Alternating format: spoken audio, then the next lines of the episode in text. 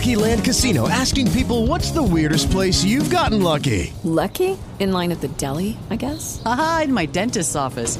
More than once, actually. Do I have to say? Yes, you do. In the car before my kids' PTA meeting. Really? Yes. Excuse me, what's the weirdest place you've gotten lucky? I never win and tell. Well, there you have it. You can get lucky anywhere playing at LuckyLandSlots.com. Play for free right now. Are you feeling lucky? No purchase necessary. Void where prohibited by law. 18 plus. Terms and conditions apply. See website for details.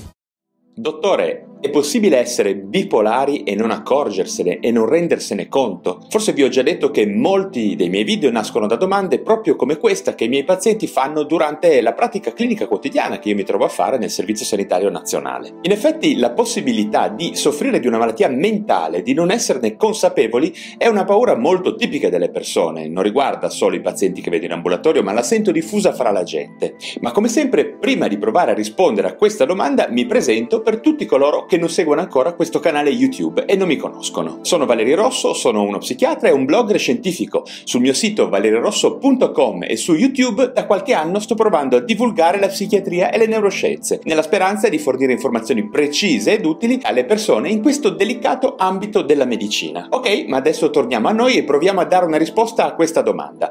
È possibile quindi essere affetti da un disturbo bipolare e non rendersene conto? È importante sottolineare che questa situazione potrebbe riguardare soprattutto l'esordio di un disturbo bipolare, in particolare quando si ha un'espressività clinica che non è quella tipicamente euforica o maniacale. Però devo dire che mi è anche capitato di ritrovare quadri clinici meno gravi ed evidenti che non sono stati riconosciuti per molti anni, quindi anche in pazienti avanti con l'età. Infatti ci possono essere almeno tre possibilità per cui molti disturbi bipolari non vengono diagnosticati e il paziente stesso può avere le idee confuse e non capire bene quello che gli sta accadendo. Il primo caso è un esordio in forma di disturbo depressivo. Il secondo caso è una presentazione come alterazione del quadro del carattere. Oppure, il terzo caso, una presentazione anomala con tipicamente disturbi d'ansia oppure panico. Tutte queste tre possibilità si possono presentare in molti esordi del disturbo bipolare o anche in quadri clinici sfumati che perdurano magari per anni in questa forma larvata e poco netta sul piano clinico. Se l'ansia o la depressione portano spesso la persona a chiedere un aiuto o quantomeno a essere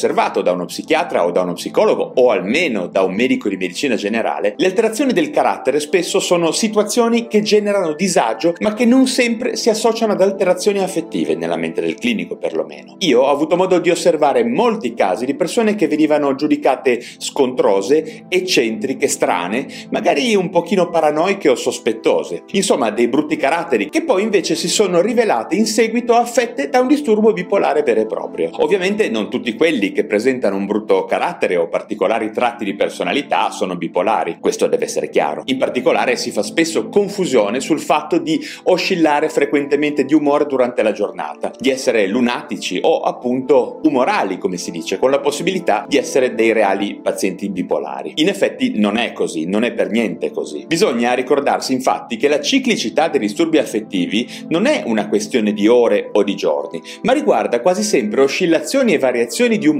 che possono essere anche molto rapide a manifestarsi, ma che poi perdurano settimane o mesi. Per cui una persona che ha marcate variazioni giornaliere di umore, magari in concomitanza di eventi frustranti o di relazioni interpersonali difficili, potrebbe essere sospettata piuttosto di essere affetta da un disturbo di personalità. Oppure nel caso di una donna che presenta ad esempio variazioni dell'umore mensili molto nette, potrebbe anche soffrire di un disturbo disforico premestruale. Come vedete ci sono varie possibilità, inclusa quella, ovviamente molto semplice e banale, di avere appunto un brutto carattere.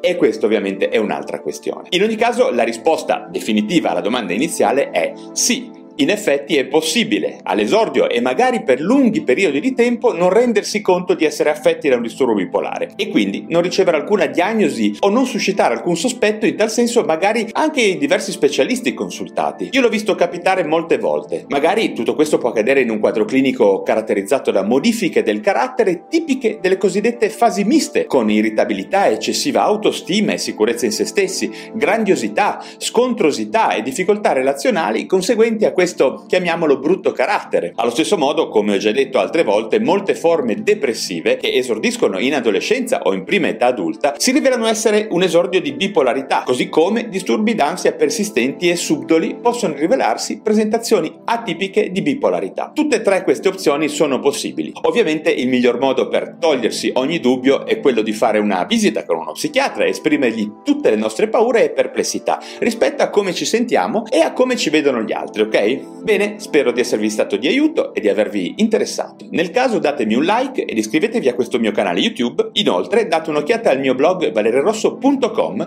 e al mio podcast Lo Psiconauta su iTunes e Spotify. Grazie ancora della vostra attenzione e alla prossima. Lucky Land Casino asking people what's the weirdest place you've gotten lucky? Lucky? In line at the deli, I guess? Aha, in my dentist's office. More than once, actually. Do I have to say? Yes, you do. In the car before my kids' PTA meeting. Really? Yes. Excuse me, what's the weirdest place you've gotten lucky? I never win and tell. Well, there you have it. You can get lucky anywhere playing at LuckyLandSlots.com. Play for free right now. Are you feeling lucky? No purchase necessary. Void where prohibited by law. 18 plus. Terms and conditions apply. See website for details.